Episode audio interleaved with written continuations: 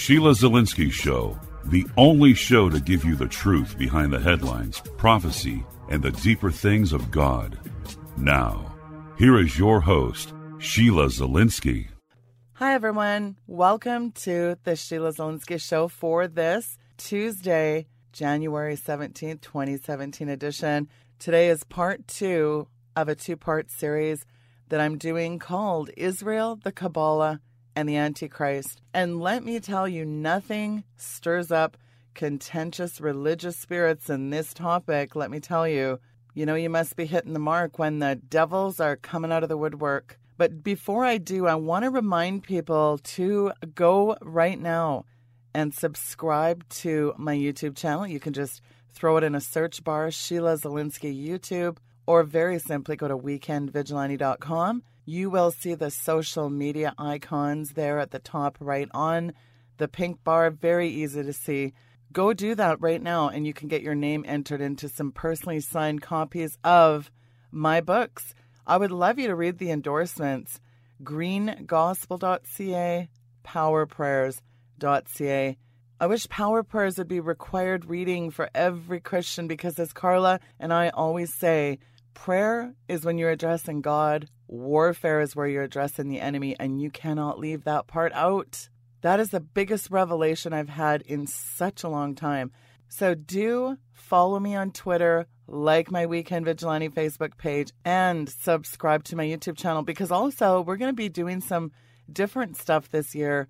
And you are going to want to be subscribed, especially some live streaming, some video, just really mixing it up. And in the months to follow, I think you're really going to enjoy the new format with some ideas that we have.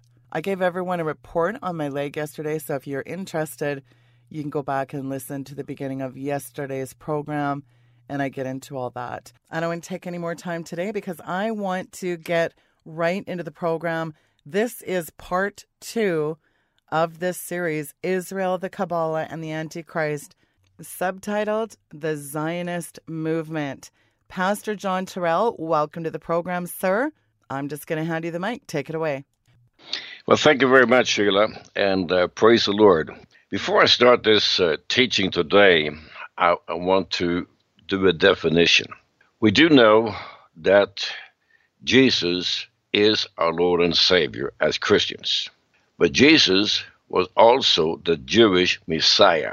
And matter of fact, if we turn very quickly here to the Gospel of John, and I'm going to be picking it up in the first chapter, as John chapter 1, and I'm going to read here from verse number 1. In the beginning was a Word, and the Word was with God, and the Word was God. The same was in the beginning with God. All things were made by Him, and without Him was not anything made that was made. And then we go down here to verse 11. He came unto His own, and His own received Him not. It is very important, you understand, that Jesus came, first of all, to the people of Israel, which today is known as the Jewish people. During his time here, three and a half years when he was preaching, he basically preached to the Jewish people. He did meet a few Gentiles, but the Gentiles were not grafted in until after the day of Pentecost, when the apostle was told to go out and minister to the whole world and bring them in. So it is important that Jesus is not a Gentile Messiah. He is a Jewish Messiah, and he came to take care of the first covenant and issue a second covenant for his people. And we are grafted in. The second thing is that the Antichrist is going to be a Jewish Antichrist. And he's not going to be a Gentile, he's going to be Jewish. And he's going to try to fulfill every prophecy spoken in the Old Testament to try to simply say, I am the real deal. I am the Messiah of Israel. Understanding that, we now have in the book of Revelation, we talks about the Antichrist, the world government, and the reign of the Antichrist. So we do know that that is coming. If you now read in the Kabbalah, and by the way, the Kabbalah is 550 books, and uh, there's a lot of fluff Kabbalah, which you have in Hollywood with the stars and movie stars and so on.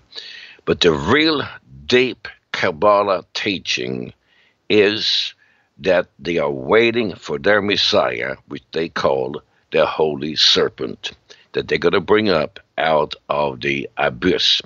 And I spoke about this on an earlier program. So, what I want to do now is I want to start 170 years before Christ and show you the attempts that the Kabbalistic Jewish leadership have done over the years to establish the state of Israel or the kingdom of Israel would be a better term. And the first attempt was made, this is after now they have been thrown out of the land, into Babylonian captivity, and God had told them, You lost the land, you are in sin, and you will not get the land back until the Messiah comes. And so when Jesus came, even the apostles believed this. They believed that Jesus at that time would establish the kingdom of Israel. And I read it in, in a program prior to this from the book of Acts, chapter 1. They asked him, When are you going to establish the kingdom of Israel? And Jesus said, It's not for you to know the time or the seasons. He simply said, I'm not going to tell you that now. But the concept of the apostles was that Jesus would come and not only be saving us from our sins, but also establish the kingdom of Israel, which did not take place. This will be fulfilled in a thousand year kingdom. Now, the Kabbalistic Jews have simply decided that they are going to help themselves. And in 167 BC, to 135 BC, we had what is called the Maccabean Revolt. And this is when the Jews, very power, they were very powerful, they revolted and they drove out the Romans and they simply tried to establish. They were able to get a hold of Jerusalem. They were able to reestablish the temple, to cleanse the temple, and for a few years they had a state of Israel or a kingdom of Israel. They didn't have a king. And then they were defeated. Now, the Hanukkah, the Jewish holiday of Hanukkah, dates back to the Maccabean revolt of the temporary victory that they had. And this is Hanukkah, where they light the candles, and I think it's a seven day holiday. That dates back to the revolt by the Maccabees in 167 BC. The second uprising took place between the years 66 and 70 AD, after Jesus had been here. The Jews in Jerusalem and in Judea decided that they had enough, they were strong enough, and matter of fact, what they did was they simply took control of Jerusalem, and it was about five to six thousand Roman soldiers that were part of the garrison in Jerusalem. So they realized we cannot fight, we are outnumbered. They surrendered. And they were told, if you surrender, we will let you go. When they surrendered, they were massacred and just wiped out, killed on the spot. No weapons, they just jumped on them and wiped them out. And of course, that's made the Romans furious. At this point, I want to stop for a moment here and say this. Where do I get my information from? This is something that I think that every Christian should have in order to understand Jewish history and the Antichrist. I have a book called History of the Jews. It was written by Solomon Grayzel, G R A Y Z E L, and it is the textbook used in the synagogues. It was used in the 1950s. I don't know if they're using it now, or if they come in with something else. But anyway, this book is a very good textbook. It's very factual, and you cannot buy it new. But I do know this that on the internet you can get a used copy of this book, A History of the Jews by Solomon Grayzel. Matter of fact, he was a rabbi. And I got this book in uh, 1969 when I was at the seminary, and I moved a Jewish rabbi's belongings. He had died. His son contacted the seminary and asked if there was some student that could help him to move his stuff up to Lake Tahoe. And so me and all the guy, we got the job. And when we went down there, the son said, I'm not interested in the guy's books. You can have all the books you want. He had a big library. Most of the books I turned over, they in Hebrew. I turned them over to the seminary for their collection. But I did keep this book, A History of the Jews. At that time, I didn't think how valuable that would be. But that is where I get my information from. So when I'm getting information, I get it from Jewish sources. If I speak about the Jews, I get it from Jewish sources, not from Gentile sources. So the uprising in, in Judah between 66 and 70 AD was a disaster. Now, Jesus had predicted this. If you remember, Jesus spoke and said, you know, he talked about the temple. He said there should not be one stone left upon another stone. And he said, when you see the abomination stand here, then flee. And the Christians in Jerusalem, and if you remember now, the book of Acts, 3,000 people got saved the first day after Pentecost, and then thousands or more. So we had about 25,000 Christians in Jerusalem after the apostles had been working there. When the Roman armies came back in 66, actually came back about 67 AD, what the Christians did was they fled out of Jerusalem, and not one Christian Jew was killed. But when the Romans took Jerusalem in 70 AD, they destroyed the temple. In those days, they had no dynamite. So what they did was they brought in a lot of wood and they heated up the walls of the temple. And once they were really hot, they threw cold water on it and that's how they cracked the walls. And then they tore it down. They worked about three years, and the only thing left is the Temple Mount and what is called today the Wailing Wall that we have left of that original temple. Now, all Jews got killed, and it was a slaughter. You would think that the Jews would say, Kabbalistic Jews would say, okay, it ain't working. This is the second attempt. The third attempt took place in 115 to 117 AD by Jews outside Judea. You got to remember now, there was about a million Jews living in Babylon. A million Jews were living in what is called Cyrene, which was the northern part of Egypt. And there were Jews living in uh, Turkey, there were Jews living in Greece, and so on. And the Jews, what they called in the diaspora, or the Jews outside of Israel, made a revolt for two years trying to overthrow the Roman government. And of course, in 117, they were crushed. And again, a blood massacre, incredible as the Romans put them down brutally. The last revolt that was done was in Jerusalem. It started 132 AD and lasted for two years, actually three years to 135. This is when you had Bar Kokhba, Jewish leader, and he had at his disposal close to one million Jewish soldiers. He had got an army of one million Jewish soldiers. And they were for a season able to drive out the Romans and to take control. They held the land for about three years.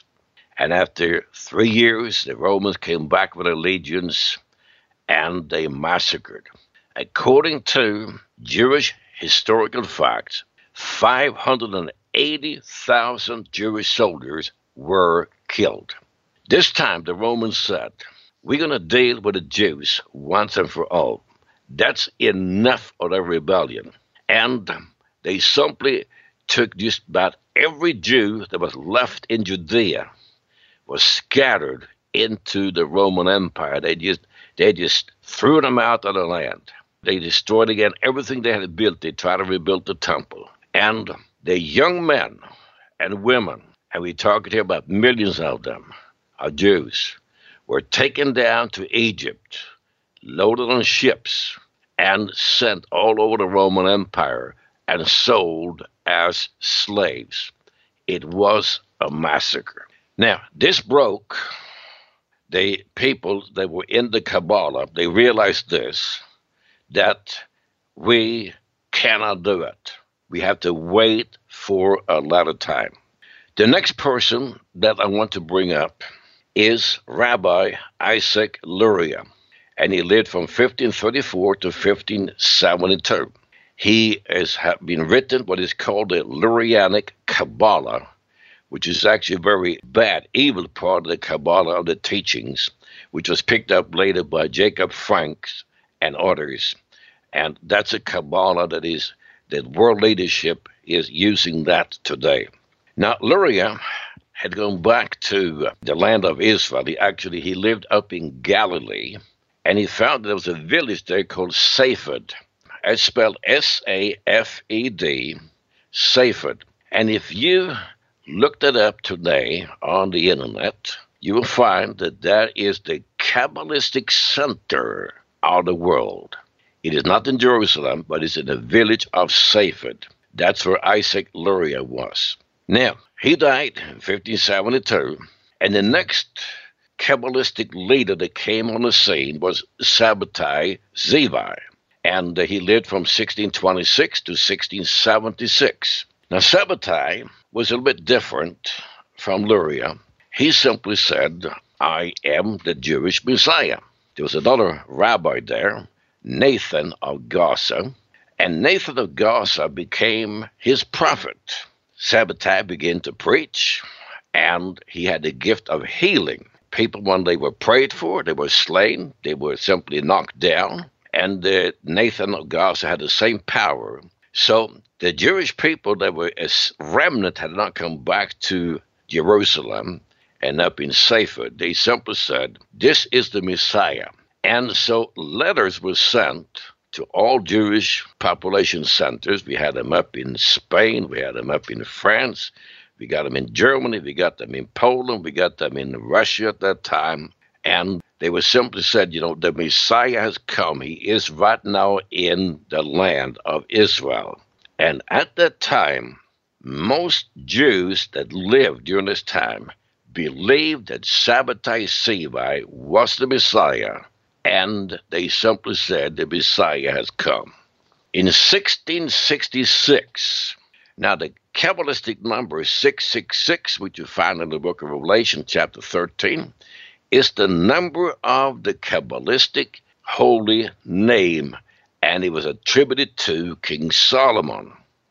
King Solomon was known as 666, that was his Kabbalistic number, and you find it also in 1 Kings chapter 10. So Sabbatai decided he was the Messiah. This is the time of the Ottoman Empire. After a while, he traveled up to where the uh, Turkish leadership was, the um, Sultan, that is called S U L T A N. And he proclaimed himself and said, I am the Messiah. It's time for you to abdicate and give me the power. I am the Messiah. While he was arrested, and in time he was threatened, and he converted to Islam. He simply spit on his hat and everything else he had and said, You know, I'm now a Muslim. Now, when this word got out, his followers were absolutely horrified. And they said, You know, all hope is gone. Well, here comes Nathan from Gaza the prophet and said, Look, Sabbatai has committed the worst sin there is. And when he did that, he paid for all the sins of the Jewish people. Believe on him and you will be saved. He had to go into the abyss to pay for the sins of the Jewish people, and now we can be saved because Sabbatai has paid the price. Eventually, Sabbatai was set free, ended up in Greece and up in the Balkan countries where he died an obscure death. Then we had Jacob Frank. Jacob Frank was a Jewish rabbi from Poland. At that time, the country between Poland and Ukraine was going back and forth. They say he's born in Ukraine. At that time, he was born in Poland. So he kept on the scene, and what he said was this. He lived from 1726 to 1791. And he said this I am Sabbatai Sevi. I have been reincarnated, and I am known now as Jacob Frank. Jacob Frank had a terrible Kabbalistic teaching destruction, overthrow everything, death to all the infidels, and Jews only were to reign.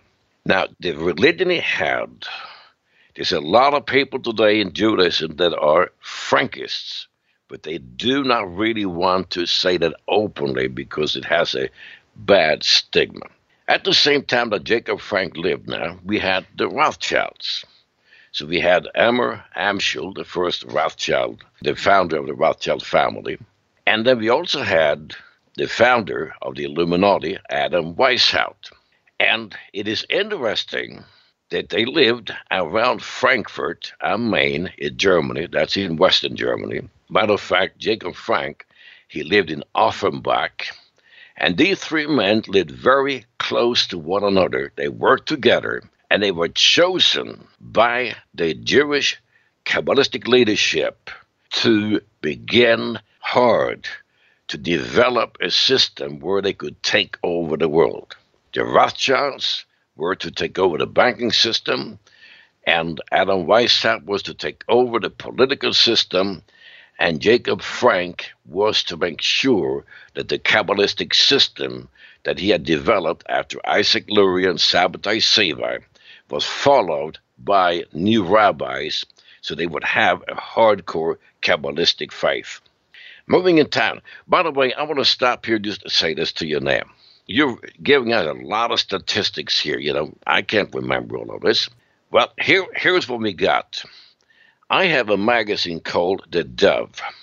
The last one we did was 2004. We published this from um, 1990. This when we really got into things.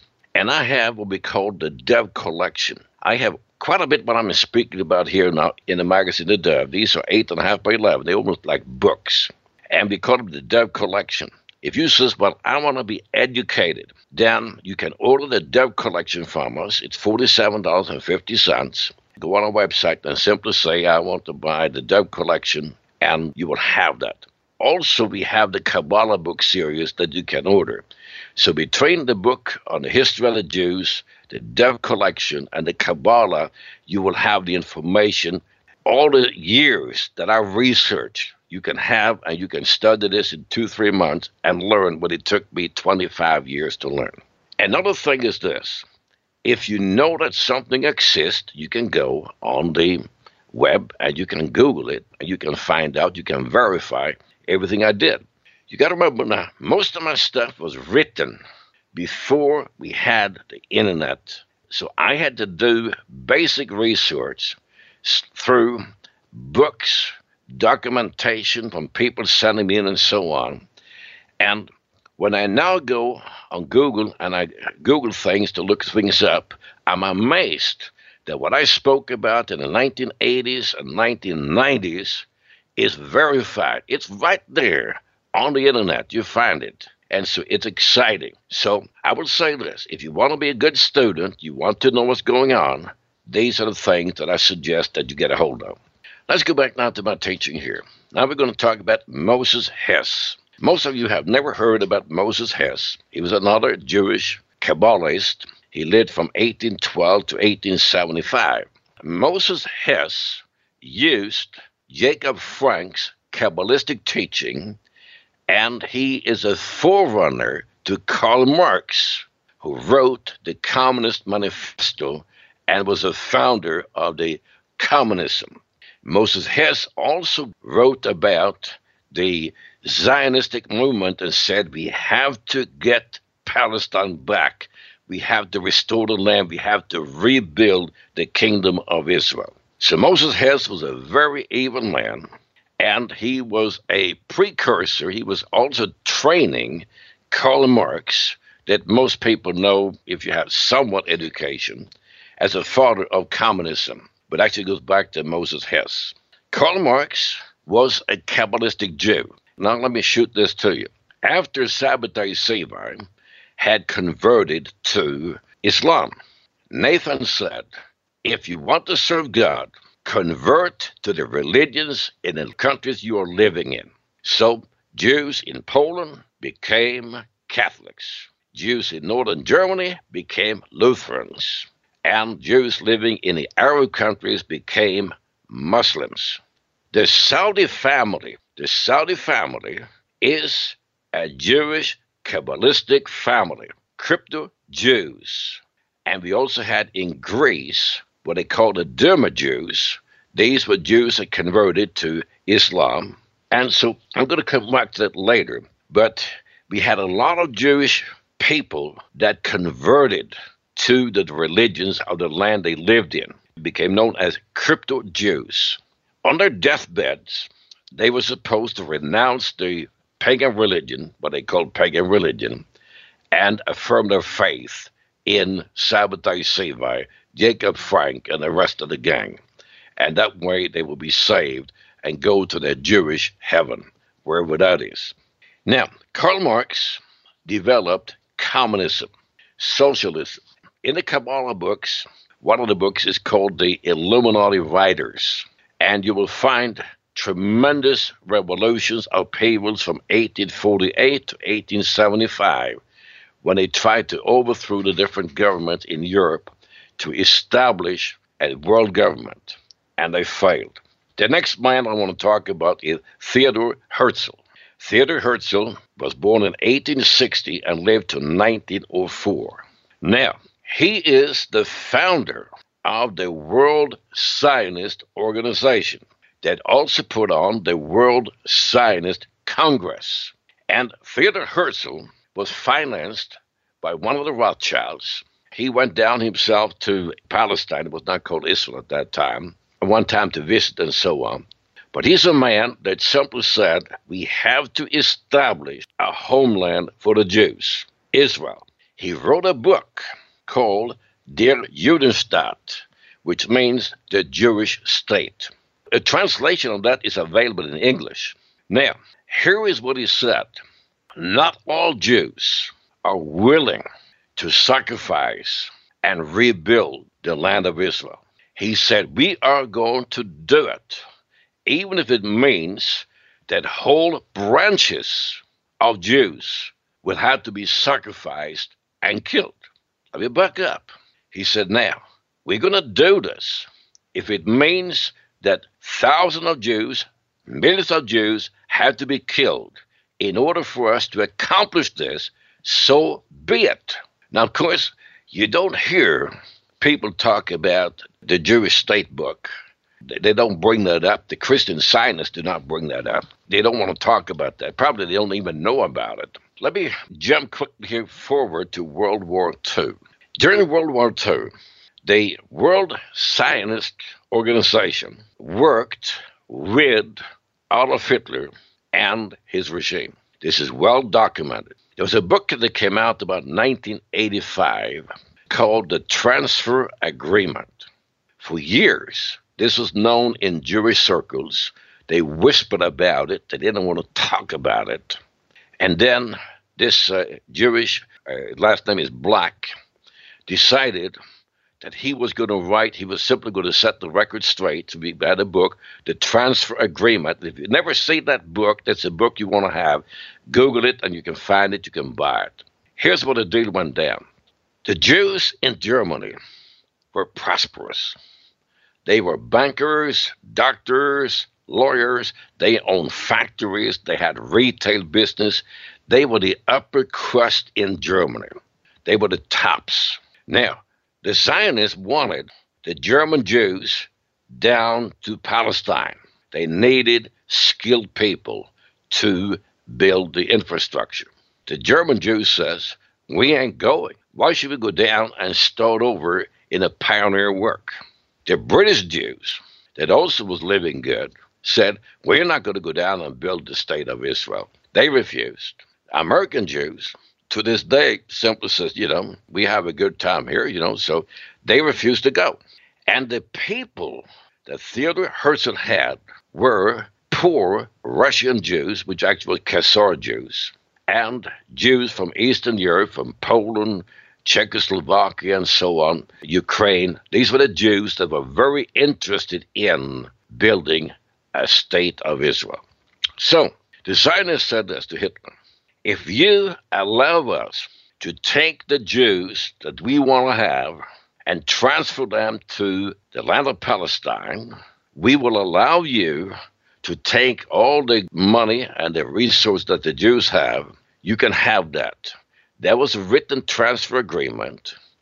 So the people that went to the concentration camps, the gas chambers, were the bottom rung of the Jewish people. Those are the ones that were sacrificed in order for the Zionists to be able to get the cream of the crop into Israel.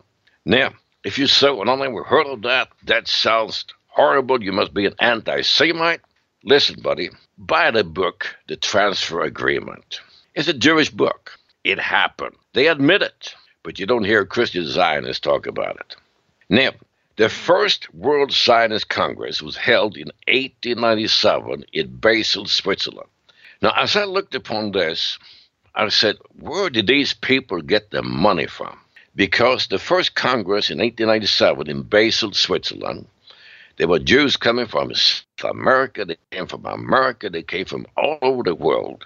And they simply met there for a number of days and they hammered out a program now, the Democratic Party, the Republican Party has a platform. They had a platform which is being called the Protocol of the Elders of Zion. Some of you go, man, is that guy anti Semitic? Slow down. Just because I'm telling you something that happened does not mean I'm anti Semitic. The Protocol of Zion was produced and they simply laid out how they would take the countries form them into a world government and destroy the sovereignty of all the nations. It's about 28 to 29 protocols in there. These protocols were leaked out. Some of them ended up in Russia because there were Russian Jews that went to Basel.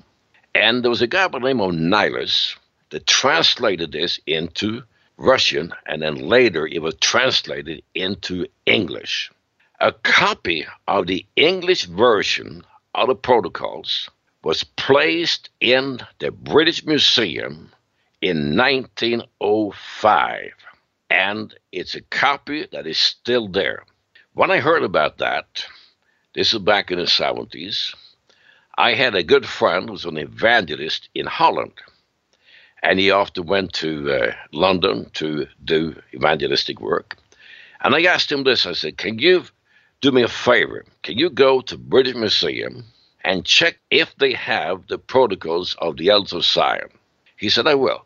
So after some time, he sent me a letter, and I have a letter from British Museum. This is one of the offices there that issued that. They simply stated, this affirms that the British Museum has a copy of the English version of the Protocol of the Elders of Zion in our possession, and it was placed here in 1905. That's verified. We have that. Now, if you read the protocols, it's going to blow your mind. You're going to say, wow, someone wrote this prior to 1905, and you look upon world history and you say, Protocol 1 fulfilled, 2, 3, 4, 5. Everything has been fulfilled except the very last part of it. Now, the Jews said it's a forgery. Matter of fact, I had a mock trial in Switzerland in the 1930s where they said it was confirmed by the court that these were uh, simply not true. This was fake news. They were simply forgery. Let me ask you this question then.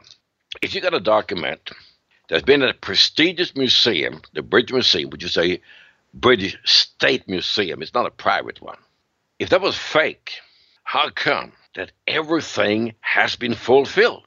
It's incredible. You write the fake document and you say, you know, if the fake document is not going to be true. but it has been fulfilled. Now, after this was done, they now started to begin the real work of establishing a world government. And I'm going to move now to the 2004 Dove, where I have an article here that I'm going to be sharing with you here what happened. The first thing that the Zionists had to do was to crush Turkey. Ottoman Empire had to be crushed. And in order to do that, they started World War One. Now I might be losing some friends and you must as well, I don't know about that, John Torell, but I'm going to tell you how things were. World War One was started over the issue of establishing the state of Israel. Turkey, the Ottoman Empire, had to be destroyed. England, France, United States fought Germany, Austria, and the Ottoman Empire. Italy this time was on the side of the British. After the Germans were defeated, the Ottoman Empire was carved up. But let me talk to you about the Balfour Declaration. I'm sure you heard about the Balfour Declaration. This was Weizmann. He is a man that was working for the British. Chaim Weizmann. He's the one that invented the smokeless gunpowder and he used this to discover to cash in on the political scene. He was able to meet with the British Foreign Secretary Arthur J. Balfour, who on November 2, 1917, wrote the so called Balfour Declaration, a letter from Arthur Balfour to Lionel Walter Rothschild. This was not a government issued declaration. It was a letter from the Foreign Secretary to a Rothschild the second Baron Rothschild, a leader of the British Jews. And they now said that this is now a, the British government is recognizing Zionism and pledging British aid for the Zionist effort to establish a home for world Jewry in Palestine. Let me read to you now the text of the Balfour Declaration. This is the copy. You can actually see this. You can Google this. You can find out But I'm telling you it's exactly what it was. Here's what it said Dear Lord Rothschild, I have much pleasure in conveying to you, on behalf of His Majesty's government, the following declaration of sympathy with Jewish Zionist aspirations, which have been submitted to and approved by the Cabinet. His Majesty's government views with favor the establishment in Palestine of a national home for the Jewish people and will use their best endeavors to facilitate the achievement of this object it being clearly understood that nothing shall be done which may prejudice the civil and religious right of existing non Jewish communities in Palestine or the rights and political status enjoyed by Jews in any other country. I should be grateful if you would bring this declaration to the knowledge of the Zionist Federation. Signed, Arthur J. Balfour. Now, you hear Christian Zionists talk about the Balfour Declaration, you know, they have a legal right and so on. Well, here's the deal. The war was still going on when this was written. The Ottoman Empire was still standing. And here, the British cabinet, the government there, under the prime minister, issued a declaration saying that we are in sympathy with the Zionist desire to have a homeland in Palestine. Was that legal? Did they ask any other country? Did he ask the people living in Palestine? Of course not. So this is a document that has been grabbed at, talked about over the years. And if you go and ask any Christian Zionist, can you tell me what is a Balfour document? Do you know what it says? They have not the foggiest idea. They are just repeating what they heard. And if they heard it, it must be true. As we go on now, I told you about in the program I did previous to this one that the land covenant is broken and the people do not have the legal right to the land. Let me take you up now to World War I itself. The Arabs were double crossed. How many of you have heard about Lawrence of Arabia? He was a British officer. He was actually more of an intelligence officer.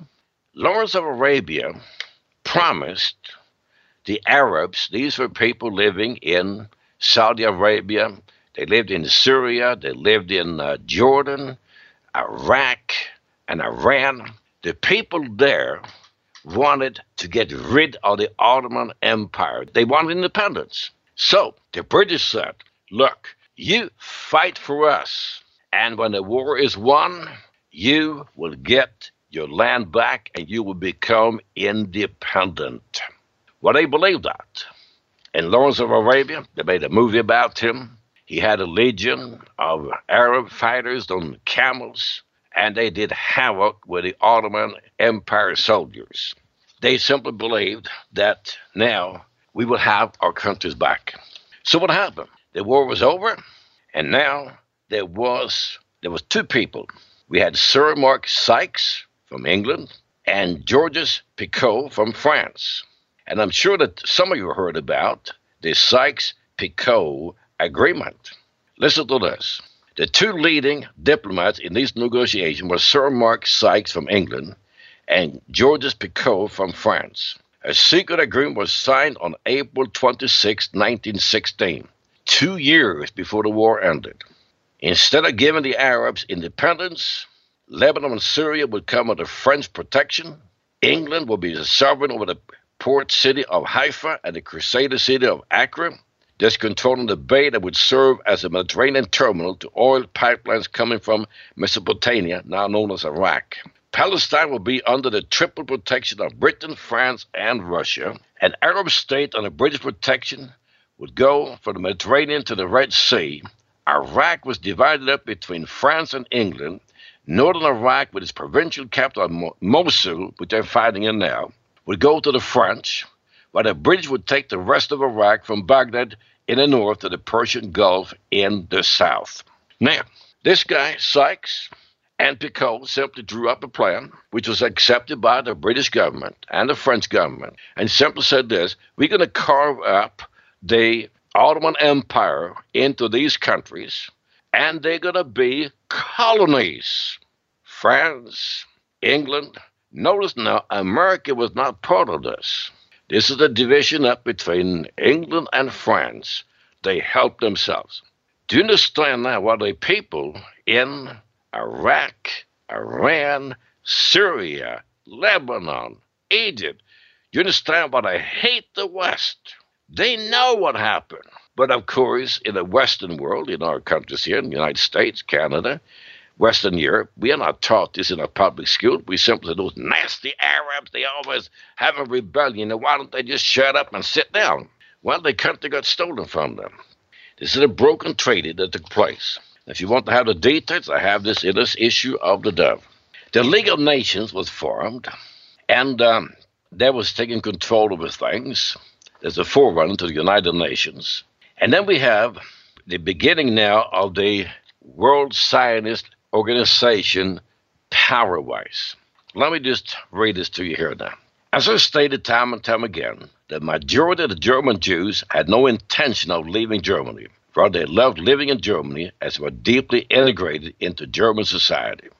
They owned factories, banks, business, they held positions in the educational system, whereas the judges had turned into officers in the German armed forces. By the way, Hitler had Jewish soldiers.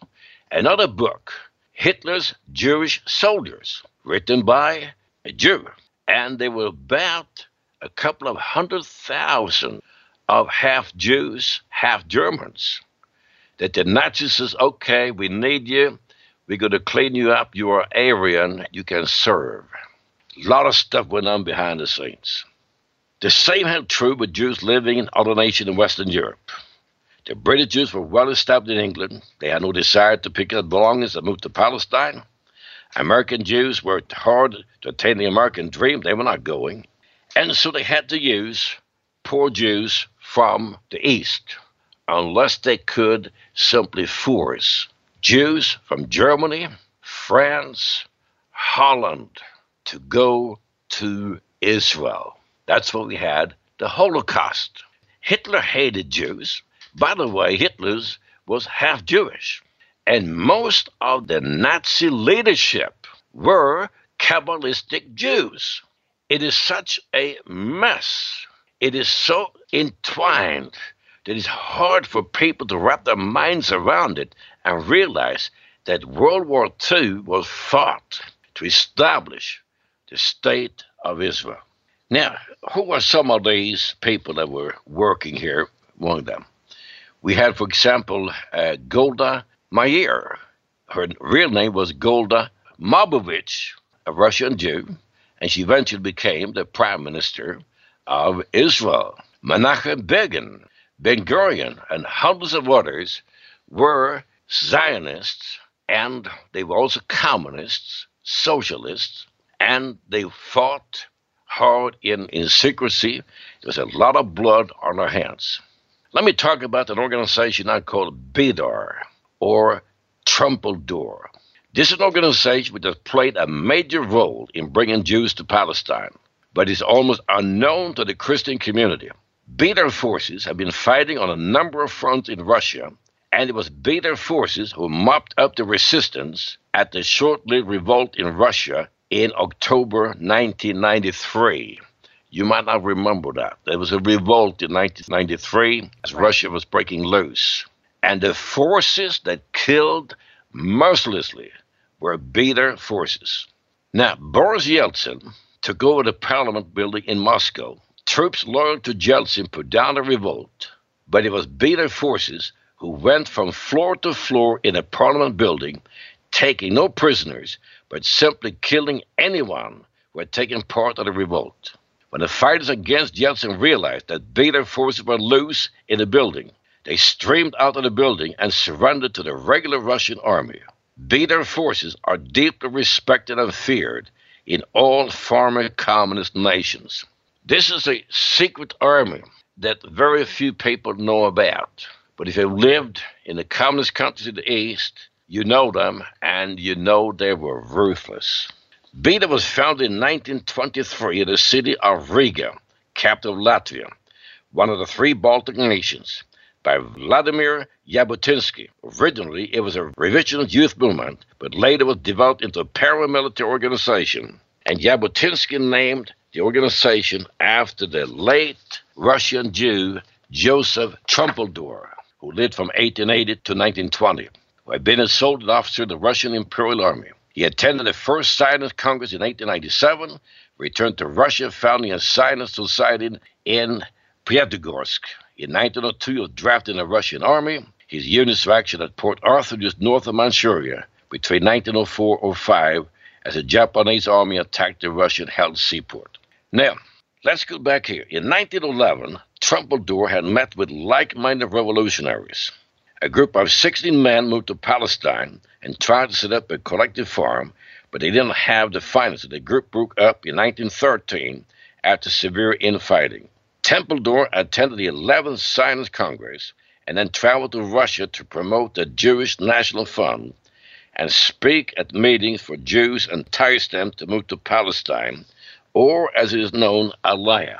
He then returned to Palestine and worked in agricultural labor. When the war broke out in 1914, the Turkish government expelled him from Egypt. It was there that he met Jabotinsky and Pinchas Rothenberg, a Russian Jew born in 1879.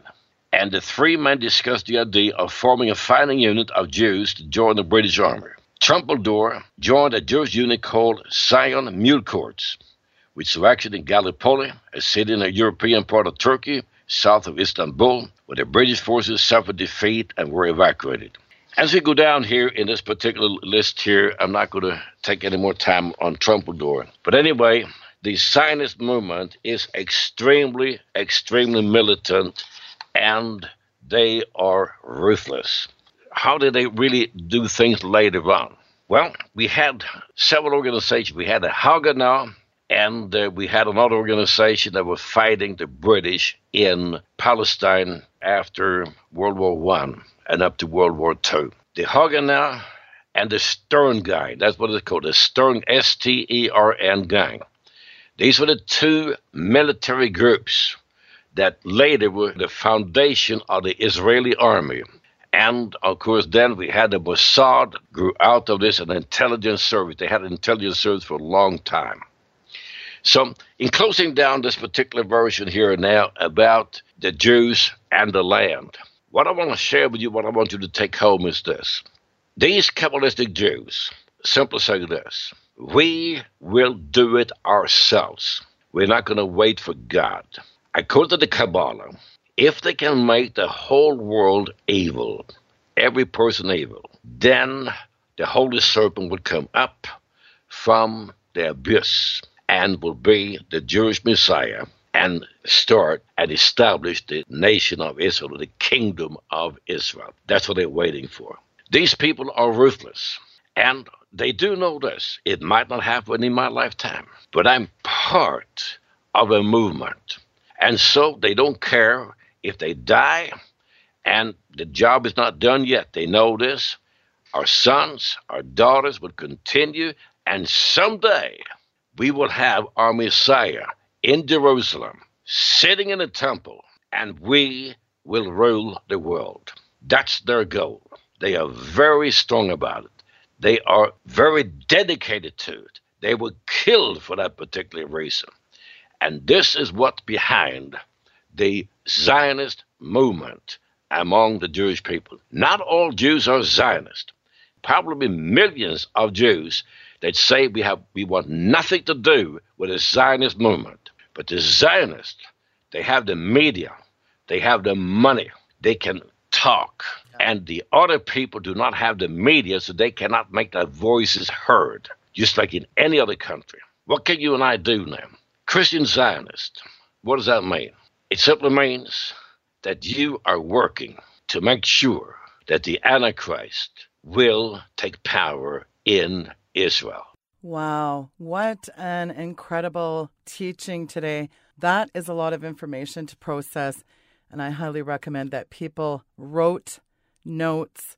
And if you didn't, you need to go back and do that. I really highly recommend that you jot down your questions and get them into me soon because next week John and I are going to have a Q&A on this topic. If you have any questions, and I'm sure there's a lot of people with questions, email me. And I highly recommend that you each go to my website today, click on that link, and order those little seven booklets on the Kabbalah. For all seven booklets, it's $42. So worth the money. I'll tell you what, nothing opened my eyes until I read those. And of course, the Dove collection that is a must have. I myself just ordered the Nazi Zionist Connection. There is a title. Boy, oh boy, I'm telling you what, John has done such a good job of laying this out. John, thank you so much for doing this two part series. Of course, today's teaching entitled The Zionist Movement. Thank you so much for coming on, John. And I really look forward to coming back and doing the Q&A with us. Thanks so much, John. Thank you for having me. Folks, that was Pastor John Torell. His information is bookmarked today. You can check out eaec.org. That's eaec.org. Go to the link where you can get the Dove collection. Again, the Dove collection, it's 12 issues, only 375 per issue. That's $45 for 12 issues. I'll tell you what, that is cheap. I just bought a National Geographic magazine last week. $17 for these things and you're getting so much truth that it is just absolutely amazing. You need to go and look at this. I'm just taking a look here like spring of 98 exposing the counterfeit anointing, showdown in Jerusalem, the formulation of a one world religion, false prophets. Each edition just addresses so much the birth of a world government, and I just got that Nazi Zionist connection. So many incredible teachings. These are out of circulation and these were written, keep in mind, before internet. This was John's own research with, as I said yesterday, my favorite, who contributed to some of these writings, Antony C. Sutton, who wrote one of my favorite, in fact, I think it is my favorite book, The Secret Establishment, The Order of the Skull and Bones. Wow. Boy, that connects some dots. So you can see this is so worth getting if you really want to educate yourself on this if you really want to get into the underbelly of this absolutely insidious agenda, do get this. Again, simply go to weekendvigilante.com scroll down to John's bio for January 16th and 17th.